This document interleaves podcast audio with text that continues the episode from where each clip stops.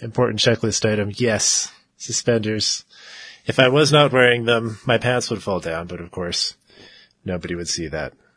So, really, for all you know, I'm not wearing pants. I just have suspenders attached to my underwear.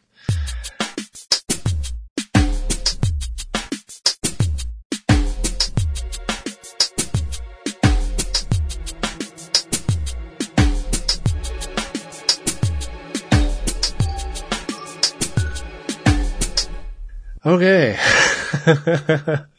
So, welcome everyone. This is Ian Knight. This is a recording of a first episode of our new podcast, Corpus Multi. It's a podcast about philosophy, but from the perspective of multiplicity, which have a lot more intersections and overlaps than I think most people expect. As I talk, and I'm going to talk a lot, there's a big monologue all planned out here. Feel free to leave comments, to interact, through the live feed. That is perfectly, totally okay. And like I say, at the end, we'll have like a little Q&A session where you can ask the usual questions I've been asked a million times over. So don't feel embarrassed or feel that it's weird or awkward. I can guarantee you whatever question you have in your mind, I have probably heard worse. And also, if you have questions about what the talk tonight is about, that is highly appreciated, and those will be incorporated and become part of the final version of this podcast. And I will edit that later, and that will become the polished final version. So this is like 90s sitcom style, filmed in front of a live studio audience. Tonight's topic is pretty fundamental. It's kind of where we have to start in this discussion, because it sort of gives us a framework to talk about some more complicated concepts later on, but this subject is kind of deceptively simple. The idea that we're going to be exploring tonight is the idea of personhood. So how do you recognize a person? How do you know that someone is a person or something is a person? And this is usually when it occurs to people as a question, seems like a really obvious, silly question, because we all have an intuitive understanding of what we think a person is. It's something we think we recognize just off the street because we're surrounded by persons all the time. And we can usually, we think, tell persons from non-persons pretty easily, but it gets pretty complicated pretty fast if you start thinking about all of the exceptions and the edge cases and the potential entities that we could encounter that we're going to have to sit down at some point and say, is this a person? Is this not a person? So we're going to run a number of thought experiments around new entities. We'll start with a really popular science fiction scenario. You land on a new planet. There's life on this planet. You observe the life doing some very interesting patterns of behavior, interacting with each other, interacting with you, interacting with the environment in ways that seem to show intelligence beyond what we would normally think of as just animal intelligence. So you have to, as an explorer, stop and look at this creature and figure out whether or not this is a person. And in a lot of science fiction scenarios, it's pretty obvious because they have a spaceship as well, and that's how you've encountered them. And they speak some alien language that you now get to decipher. But it brings us to another thought experiment.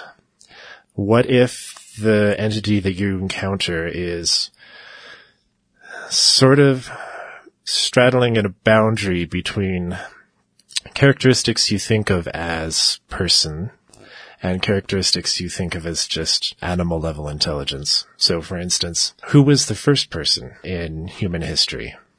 Who was the first primitive, ape-like, human-like, Homo habilis, Neanderthal? Which one was the first person? Because before that, there were far more primitive ape-like animals who would give rise to humanity, but we would not consider persons. in the usual sense. We can talk about animal personhood later, but if we're just going from this perspective, between the most primitive and the more recognizable people, which one was the first person? And how do you know? How do you tell? What did they do? What did they think? What made them a person? Another obviously really popular one right now is talking about artificial intelligence. So you have, let's say, a robot. We'll even say a human-shaped robot. Looks like a human. Talks like a human. Acts like a human. You have to now sit down and figure out, is this robot worthy of being considered a person like you are? And what characteristics, what tests, what definitions are you going to apply to figure that out? I love some robot AI philosophy. What else have we got here? There's others too. Some of these are getting really complicated and we'll go into them a little more later. I want to stop before we get any further and discuss just briefly the idea of legal personhood. If we're talking as philosophers, and we're going to pretend that we are, because we're doing philosophy, there's a distinction that's made in legal terms about what a person is, which overlaps and should be informed by philosophy, but isn't necessarily useful in a lot of cases. Because if you go back, 100, 200 years, person had a very specific definition, which involved white skin, male genitals, owning land.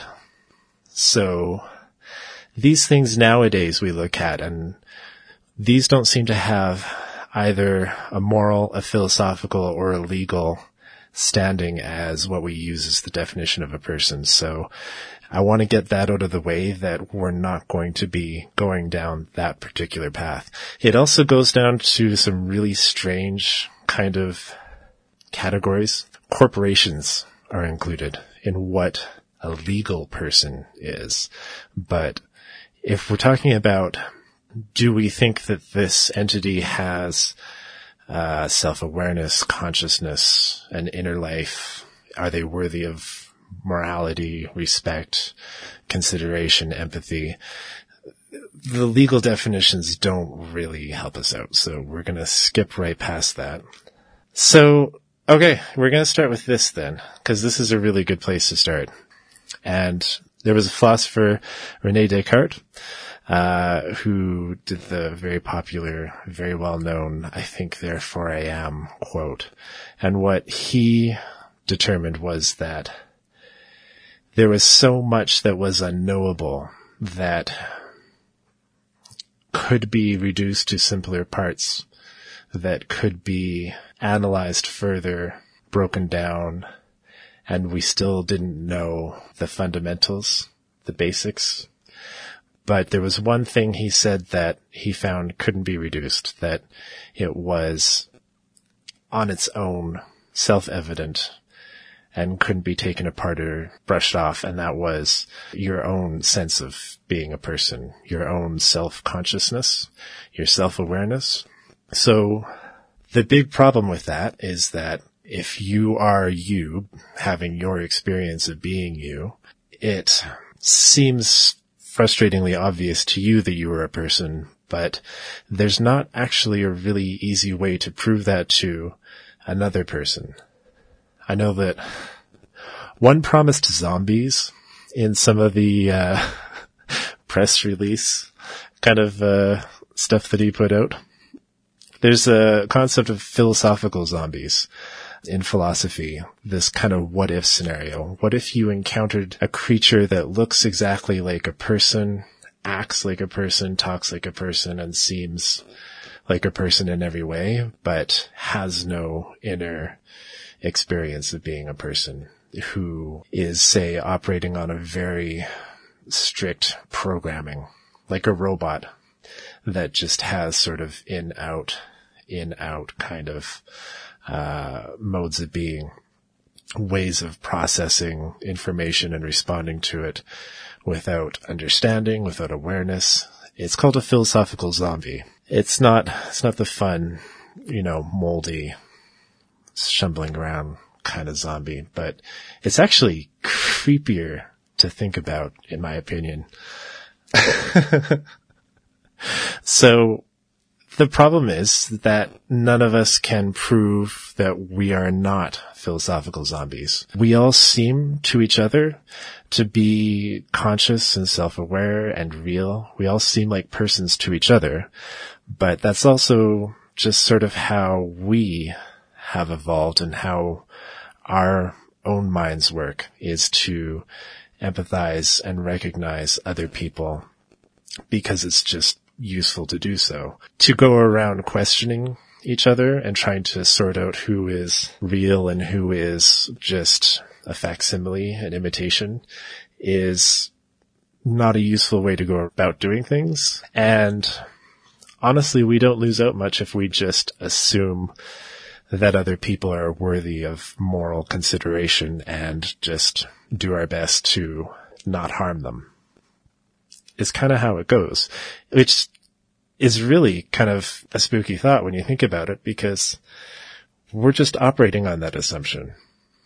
We're just going on that. It seems like the most likely thing, but trying to prove that an entity, including yourself, is a person, is conscious, self-aware, has thoughts and feelings, is a lot more difficult than it looks on the surface. You start looking at edge cases, and you start realizing that personhood might not be as distinct a definition as you would hope it would be. For instance, I don't want to get into this particular big discussion, but it is a discussion that we have to have that opens up all kinds of complicated issues, but we need to sort it out, is when does a person begin and end? For instance, we talk about, is it the moment of conception? Is a fertilized egg a person? Is a fetus a person? At birth, does someone become a person? If you look at psychology, you run into a really complicated problem that makes it even worse, is that a lot of the things we associate with consciousness, self-awareness, that kind of thing, children after birth don't have them until about 18 months old, depending on the child and the characteristic that you're looking at. Children don't recognize themselves in front of a mirror until 18 months old, for instance, which is considered one of the key tests about self-awareness, is that entity aware that a mirror reflects an image of themselves, that they are themselves an entity that can be viewed, modified in that way. Animals that can only see another animal in a mirror usually lack self-awareness. And at 18 months, babies are failing this test too. So what point between conception and death does someone become a person by that cluster of definitions? And also, another really difficult part of this question is, under certain circumstances, can someone continue living but cease being a person? For instance, a brain injury so severe that someone has absolutely no action going on inside their skull is being kept alive. This is obviously really messy situations, but is important as well. So at what point do we say this person is already gone, even though we see a heartbeat or we see breathing? Again, an edge case that makes the whole category of personhood a lot less comfortable and obvious. We talked about proto-humans, about who were the first persons, and whether or not it's useful to talk about there being a first person in the evolutionary process, because there's not even a distinction between species. There's no first member of the human species, even. So if we can't find a line between that, if all of the lines between species are fuzzy, then finding the first person, the first, would we say the first entity that passes the mirror test, the first to use language? I mean, there's all kinds of people we consider persons who are incapable of using language. And like I say, there's very little people, 18 months and under, who don't understand mirrors. So now, if we're landing on this other planet, and we've discovered, if we're talking science fiction, one of the best was this rock thing in Star Trek that could move around, that could attack the miners, that could defend these strange spherical nodules, and no one understood why. And then it was understood at some point that this creature was sentient, that it was conscious, aware of itself, it was protecting its young, all of these things. There was a process they went through in that particular instance of finding out that the creature could use language. I mean, if something has language and can make the statement that it is a person, then that seems like a really easy first step. But it doesn't necessarily work like that. If we go to the AI example, for instance, now we can have a computer that has no consciousness or self-awareness. I can program a computer to pop up on a screen and say, I have awareness, I am a person, I am conscious. But the computer is just taking input and spitting out output without anything in between, any understanding of what the words mean. It doesn't really have personhood. And this is actually the basis of what's called the Turing test. The Turing test was developed by Alan Turing, who was a totally brilliant mathematician, cracked the Enigma code in World War II. He came up with this idea that an artificial intelligence that was on our level of consciousness, awareness, was inevitable. And he devised this test to determine whether or not the black box sitting on the counter had made it. He said that you couldn't go into the computer and find self-awareness and consciousness and understanding. By the time a computer was capable of having those things, they would be well beyond our ability to open up the box and see. So he said, what if we just took this from a strictly behavior standpoint? What if we put the box in a room, put a human being in another room, and in a third room had a tester, a judge. And the judge would have conversations with both of the contestants, and the computer, the AI, could be said to have passed this test if the judge couldn't figure out which of them was the person, or I should say, which of them was the person in human skin and which of them was the person in the black box, because he supposed by then they would both be considered persons. They would both be conscious, intelligent, and have understanding. And it seems like as we've developed computers since then, that's kind of fallen apart, because we have computers now who are quite good at natural language, who can structure sentences together and take an input sentence and give back an output sentence in a way that seems intelligible. But we have yet to have a computer pass the Turing test. They are coming closer and closer, and some can, in short range, in short periods of time, in certain conversations, fool human beings for a little bit, but they all fall apart because there's nothing behind them that has understanding, that's capable of taking in a novel input that they're not designed for and returning a novel output that is more than the sum of their programming. My perspective is this is actually a really useful test, because in order to pass, an AI would actually have to understand what the conversation was about. And when you have conversations with chatbots, with these different programs who have come relatively close to passing the Turing test, relatively close, one of the things you run into very quickly is that they're really good at just spitting out things that they've heard or things that they've said before or mashups of what they said before. But if you introduce a new concept to them, they fall apart really fast. Like, say you as the judge have a hobby that's a little obscure. You collect Romanian coins or stamps from Russia or something like that, and you start talking about them. If you were to start up a conversation with a regular human being about a thing like that, they in their heads would go back to, okay, what is Russia like? What are stamps like?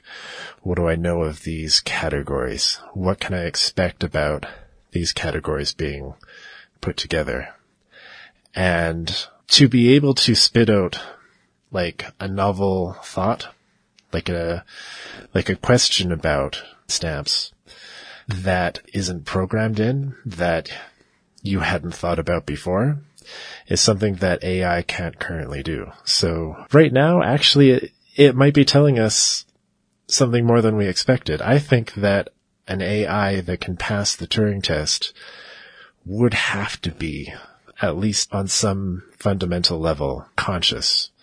It would have to be capable of understanding and being aware that there's a world that it can interact with, and that distinction between the world and itself is like the first glimmer of self-awareness.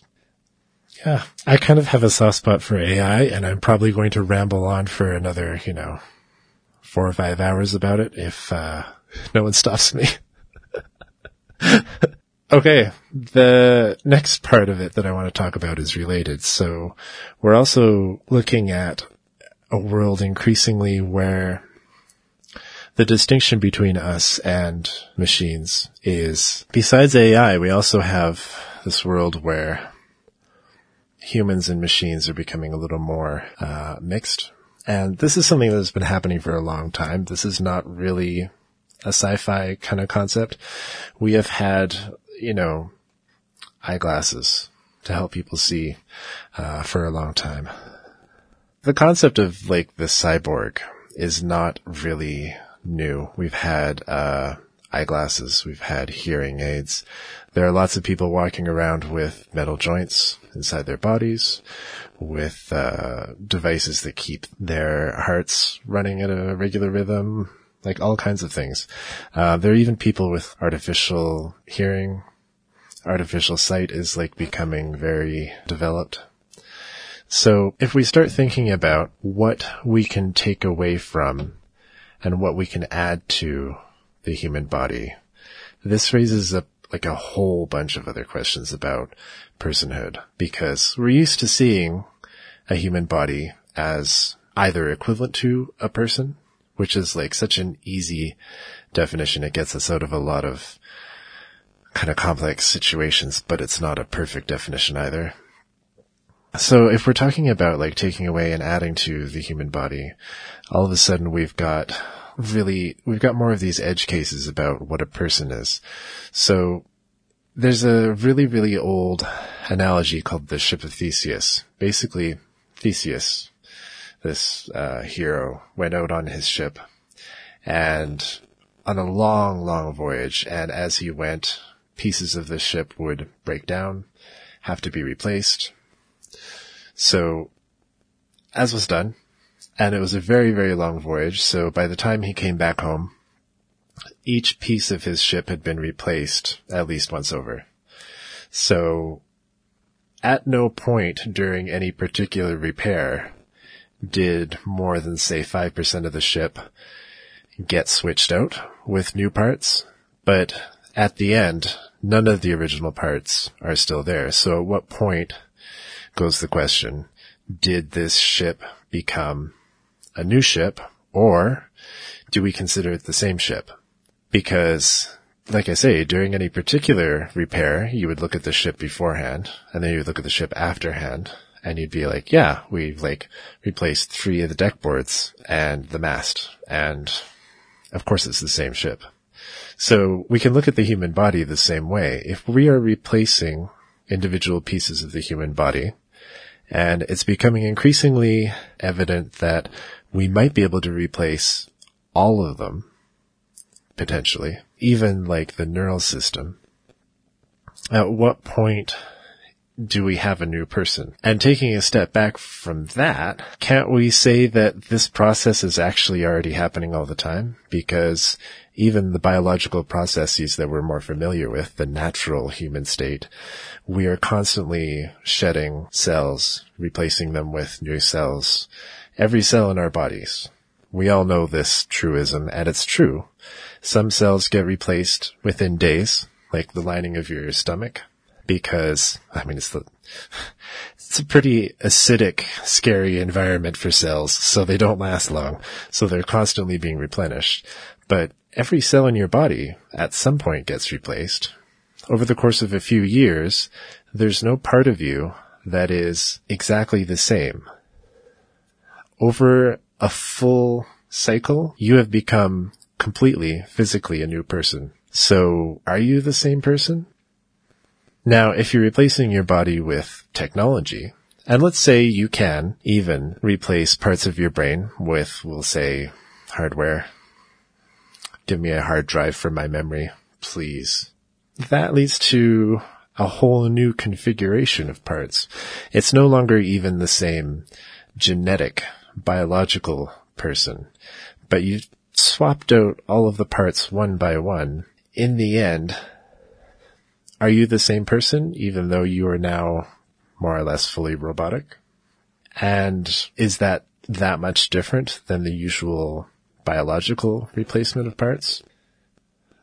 Here's a really tricky kind of sci-fi interpretation of this. Take out the cyborg for a moment. Let's just take you, a regular human. I'm assuming all my watchers are human, but I don't mean to be speciesist.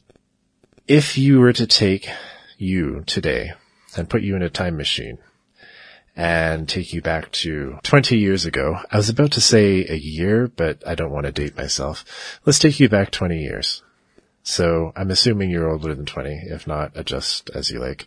So now you're next to the child version of you. Now, you would think, genetically at least, you'd be identical. Not necessarily the case, because actually our genome even changes very slowly over time. So we're not exactly genetically related to our younger selves. We're passable. I could probably steal a body part or some blood for a transfusion or something like that and get away with it pretty soundly. But this is turning into a really good story, actually. Someone should make this into a movie. So if you've traveled back and you are next to the child version of you, do you look at that child and think of yourself as being identical in personhood? Are you the same person? I mean, you've got 20 years on that younger version of you. So can we say that you are 2 separate people? Or that maybe personhood was this like long, complicated gradient that was formed by a whole bunch of different life experiences. And like the ship of Theseus, from day to day, you could say you were the same person, but added up after all that time, I usually don't think of myself as the same person. Well, I mean, for more detail we'll get into later. But it seems to me that those 2 people in the same room, if you asked anyone, an observer, they'd say, yeah, they look related, like really closely related. They could be father-son, mother-daughter. But I don't think most people, and I don't think most tests would show that you were the same person. So going back to that cyborg, let's say we've got a time machine and we have you while you were still fully biologically human, and you after all of the parts have been replaced. I mean, those seem like different people, different persons. But also, now we've got an entity that is fully robotic, made of mechanical parts that we can plug into a computer. This is something that we can copy-paste. This is something that we can find all identical parts for and go back and set up a data link and transfer. Copy all of the files from one to another. Are we now looking at two duplicate versions of the same person? This is something we could do with an AI as well. I mean, you can copy-paste whatever parts or the whole that you like.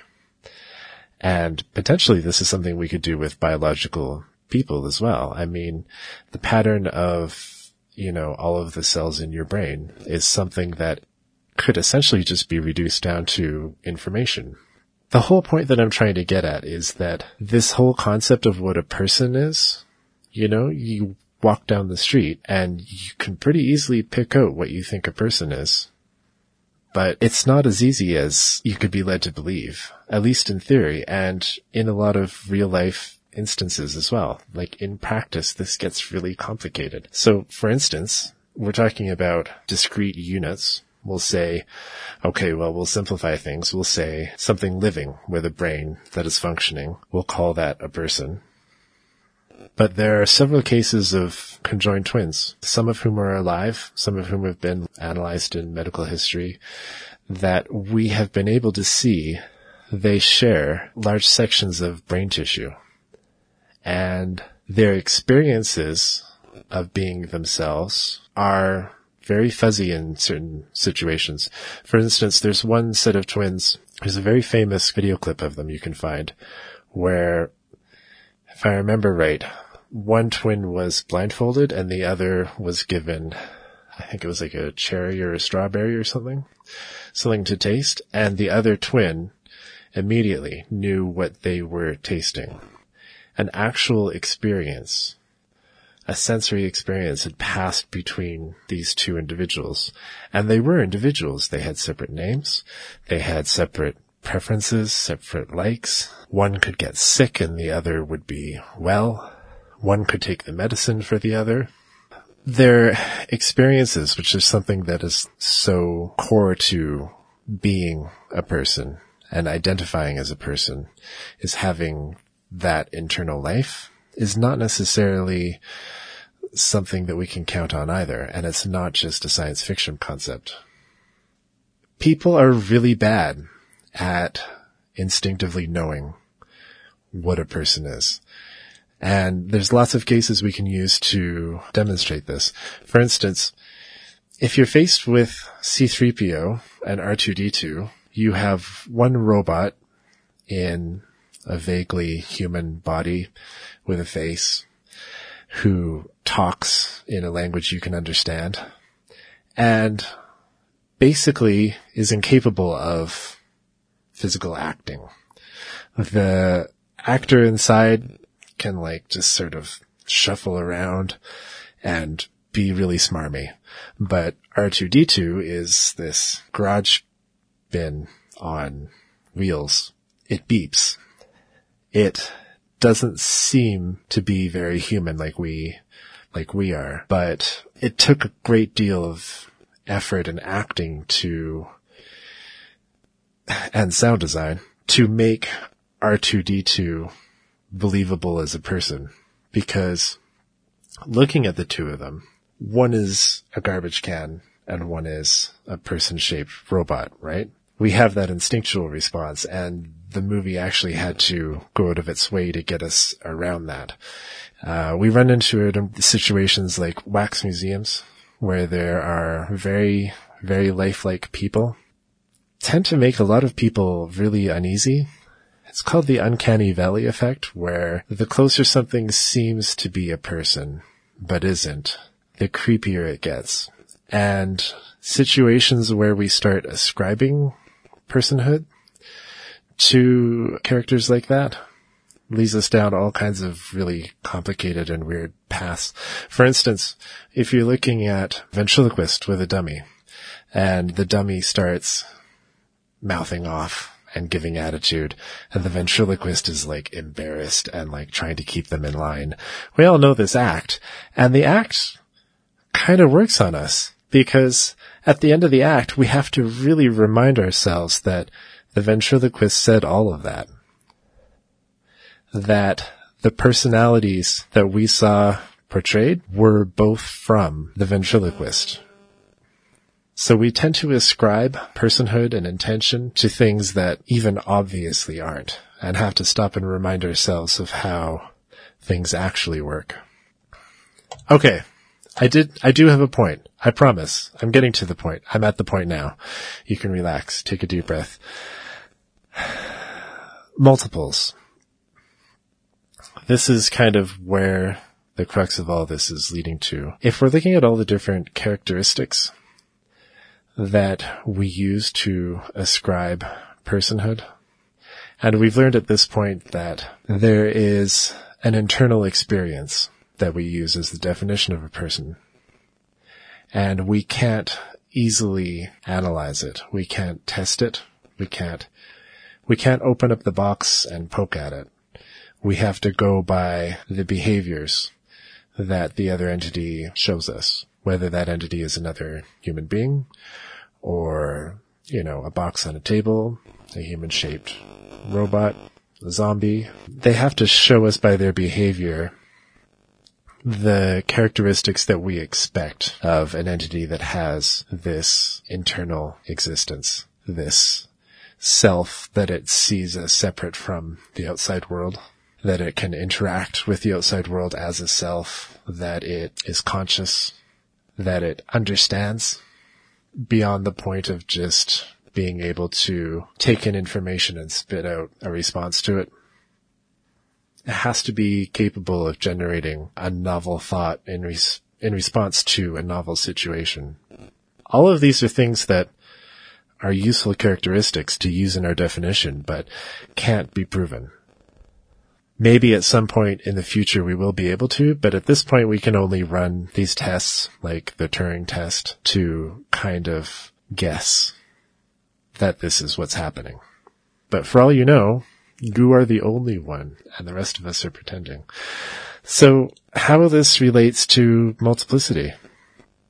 It's not something that's actually often discussed. It's been very frustrating to, as a multiple, go through the world and think about things like this. Like, I experience myself as an individual. I experience myself as aware, conscious. I have understanding. And that awareness is separate from the other people who I share my life with, I share my skull with. So I'm realizing that if you don't have any backstory behind what I said, a lot of that seems really ridiculous. We were diagnosed multiple 2008, but kind of rejected a lot of the psychiatric definitions of what multiplicity means and have been kind of exploring all over throughout different cultures and subcultures and internet forums and wherever have you, and have yet to find a really deep understanding of what this actually means, like what the consequences of being several different minds in one body. From my perspective, if I see myself as a conscious entity, as a person, I have my internal experience. I have a me, like an I to myself. Now, what happens when we switch is I leave my experience of consciousness and someone else with a different experience of consciousness takes over and can control the body, walk around, do what they want to do. They speak, they experience, they taste, they smell, they touch. They have a different experience than I do, and I am not there. And I think that that is a very common perception for multiples, that when we switch, there is a sense that I am me and they are them, and we've switched spots. And now I am no longer walking around in the body as a conscious person. I have fallen into some kind of unconscious state. I still exist. So being multiple and knowing that my conscious awareness of self has gone elsewhere, back into the brain, I don't know, and knowing that someone else with their own experiences is now in charge, running around in the body. The big question is, are we two persons? Or are we just one? We can't be identified as the same thing as the body. You can't say that this body is a person and the living entity inside it is a singular person, because as we've seen, the body can change in all kinds of ways over time, and you can go in and edit an AI, change its perceptions, its personality, its reactions to the world, even if it is a conscious entity. Whether or not it's moral to do so is another question, but doesn't that imply that you're looking at more than one person when you talk to multiples? I don't really have answers to any of these questions. This is basically just a long series of questions that I hope everyone listening will step back and mull over and kind of internalize and consider. I mean, I don't think most people stop at any point and prove to themselves that they are a person. But how can you not? How can you not at some point in your life go through that? I think that's crucial to being a person, is to analyze, what am I that makes me a person? And that is really fundamental to philosophy. And it's not hypothetical. It's not spiritual or airy-fairy or, you know, this just ridiculous academic exercise. It actually really does matter whether or not you can get answers out of this. At least for me, it seems that way. I spent the first 2 or 3 years after finding out that we're multiple, I was obsessed with the question of whether or not I count as a person. Because there were a lot of people around me telling me that I'm not. And all my life I just assumed I was. But now this fact has changed, and either I am a person on my own, I'm not a person at all, or the collective of us count as one person, which is terrifying to me. Like that last one, I really feel can't be true, but it's the one that I think a lot of people default to. So, anyways, I feel like I have rambled really well. The audience is still here. You guys have sat through almost an hour of this, so kudos. I would love to hear from the audience. If you have anything to say, I will speak it into the microphone and give an answer. It can be a continuation of the discussion, if you have any questions about the discussion, if you have any questions about my suspenders, about multiplicity. I hope like there's a whole bunch of little fingers typing right now. Please. When you brought up the cyborg stuff, I sort of thought you were going in the direction. But do you know about extended cognition theory? I'm guessing that has to do with expanding upon our own feeble, wet brains. Is that correct? And yes, Aaron is quite correct. My suspenders could be much gayer. It's really sad that they aren't. So solipstiful, I never know how to pronounce that, is asking about Oh, you know what? I'm going to have to cheat because I'm getting a whole bunch of questions that I wasn't anticipating, and that's awesome. Hopefully this doesn't break everything. Okay. So Lipstifull is talking about extended cognition theory.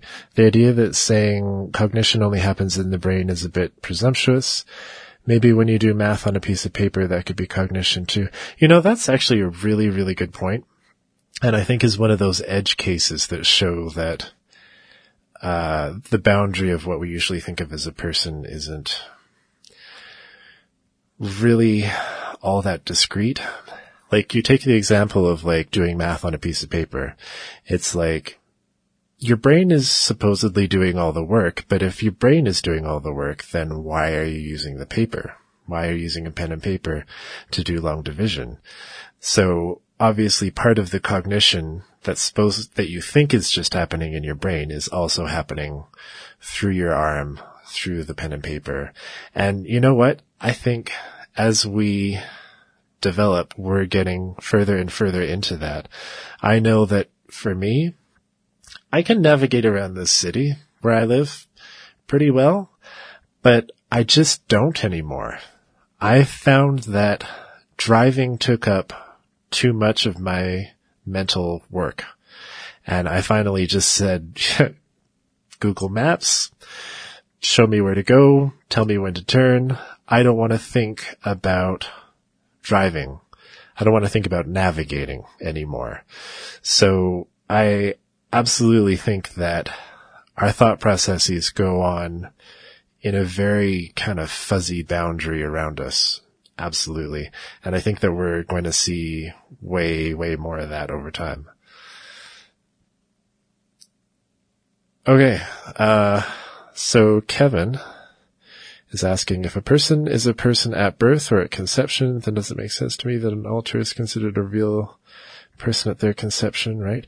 Okay, this, Kevin, really good question. And for us, and it's probably different for different systems, but for us,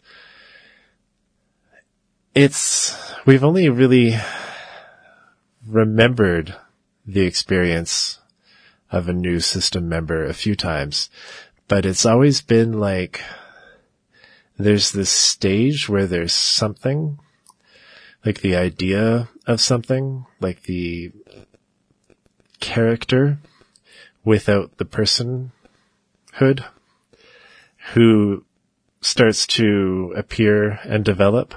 And there's, for us, some point that's just sort of ineffable, where something just happens that clicks, that member becomes a person, and you can feel it. Everyone in the system can feel it happen. I don't have a really good language to describe it, but I think that there is a process that goes on there, and I don't know how it is for other systems either.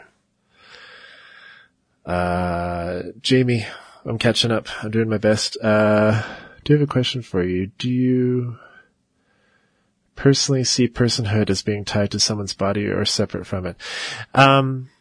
Yeah, I think that with the examples we've gone through, and you can totally go back and rewatch, re-listen. Once we have like the edited podcast, you can like get the whole scoop so you can catch up. But I think the consensus in my brain is that there is a personhood that is separate from just the physical body. So in theory could be removed from the body in some way, that you could take everything that a person is and map it to some other body. I don't think that, and the body itself can change so much over time or experiences or procedures, that tying a personhood to a body just doesn't make sense. Oh my God. You guys are typing like crazy and I love it. Okay. Okay, slips to full. What happens if we start offloading cognition onto things like phones, though that research doesn't care about? I am okay with the idea that part of my personhood exists in my phone. That there's like a fuzzy boundary between it and I. That if I have given over part of my cognition to it, then maybe the boundaries of me as a person aren't that discrete. And I think that that's not a new phenomenon.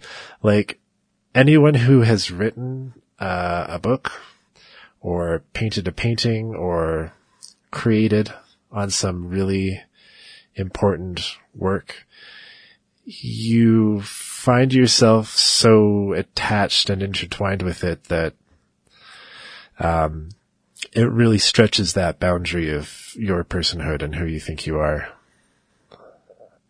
Emma. Extension of the self over time / distance and into others via... Oh, totally. I kind of unintentionally just went into that, didn't I? I feel that... Yeah, like I was saying about if you write a book or paint a painting, I think that I have, through reading and through viewing art and experiencing things like that, yeah, definitely there is, it's another instance of a fuzzy boundary between them and I. It might not be that our personhoods have necessarily interlaced, but... some part of my personhood has been informed by theirs, if that makes sense. Yeah, slips to full. That gets weird for people who came from splitting to not just separate new person showing up. Okay, yeah, this... You probably should ask one about that. I don't want to run in and tell his story, but... he sort of split off from me, and his story of becoming a person is like complicated, but also had this process of starting off as like an empty sort of character that became a person. It's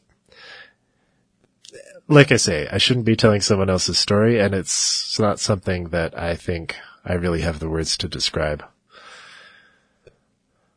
Oh, anyone else? Yeah, okay. Kevin, what Kevin is saying, like, I can really identify with. It's only been 6 years of cognitive realization of my alters. I see it like this. They have lived their lives with or without me knowing about it, inner world or outer world. It's like coming to know the people, walking around like a city full of people or an area of people that is involved with the same job. We don't know them at first, but as we go, we find out who they are. Yeah, absolutely. I always use the random busload analogy. I can't remember who in our system came up with it originally. Probably Nathan, but realizing you're multiple is like being on a city bus that's full of just random people and finding out that you can no longer get off the bus ever. And the people that you were on the bus with, just totally random cross segment of, you know, your city. Now you have to spend the rest of your existence with them. There's a bomb on the bus and you can't get off. It's exactly like that. It's like there was this whole collection of people that were like friends of friends or like sort of in your community, but on the fringes of your community. And now all of a sudden you live with them, like in your house, and you've got to get to know them. It's a good metaphor. A group home. Yeah, that's a good way to look at it too. I did get a question online. Oh, got another one from Emma. Sometimes new people get on the bus too, and then everyone is just like, welcome. Yeah. Sometimes people get on the bus. Yeah. That happens. So I posted on a whole bunch of different social media about this podcast I'd be doing and asked for questions. I got a really fascinating question from Matt Rollins, who runs another podcast called The Pocket Dump Podcast. And he wants to know about our purse. I think potentially he misunderstood. But basically the concept of his podcast is that he interviews people about what they have in their pockets and where they keep what and why, and does a whole podcast around this, and was curious about us. And the short answer is, this is just a constant disaster. We don't change it around very much because it would be inefficient if everyone kept all their stuff in a different place, because it's not like we each have our own set of keys that we keep in our own pants. We all share the same pants. If we switch in the middle of the day, I'm wearing these pants now. I have no choice. And the keys are where they are. And I'm not going to stop and reconfigure everything. Even though right now my keys are in my left pocket and it is driving me insane. One of the ways we've gotten around this in the past is to carry a satchel. So that has kind of had compartments where we keep, okay, this is the wallet compartment, this is the keys compartment. Everyone knows the satchel and knows where everything is in it. So just leave it. And then someone will be like, you know, I think we should have a smaller satchel. And they go and buy a smaller satchel and like put everything into the smaller satchel, and it doesn't quite fit. And then everyone else has to deal with this. I don't think that this was the answer you were expecting. One thing we do that we're supposed to keep in our pockets at all times is a little carabiner that's got rings on it, because we all have, I'm not wearing my ring because I can't find the carabiner because one keeps losing it. This drives me crazy. Get with it, one. So to answer your question, it's like a lot more boring than you expect because we use efficiency and consistency to avoid frustration. And the other part of it is that no one can agree on what configuration we should use consistently. I guess he also asked, do we have a messy personality and a tidy one? Just FYI, for people in general to know, don't use the term personality unless you're writing a really bad horror movie. Do we have a messy one and a tidy one? Okay. Some of us are messier than others. It's always funny when people ask, do you have an X and a Y? In like discrete states, and it's like, who is the blank one? Who is the blank one? It's like, there's no one who is the messy one. We're all just like people doing stuff who are sometimes messy and sometimes not. And some of us are worse than others, and it's complicated. Anyways, on the subject of social media, I'm going to let you guys all know where you can find us, because we have Corpus Multi, accounts set up all over the place. First of all, most importantly, you should definitely check us out on patreon.com/thedc, THEDC on Patreon. And, yeah, it's definitely the best place to follow us and send us money to continue doing awesome stuff like this, because God, the artist stuff is not cheap. Nor is podcasting. Okay. So on Facebook, you can search for The Desired Constellation Artists. On Twitter, it's @Corpus Multi. On Tumblr, we have a new one. Tumblr.com/Corpus Multi. And I think that wraps it all up. All right. Well, thank you all for coming.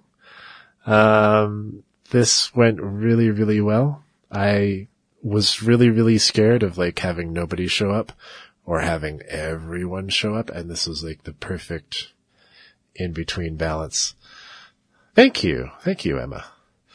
And yeah, within a week, I hope you should see the edited final version of this show, available everywhere fine podcasts are given away for free. And yeah, have a good night.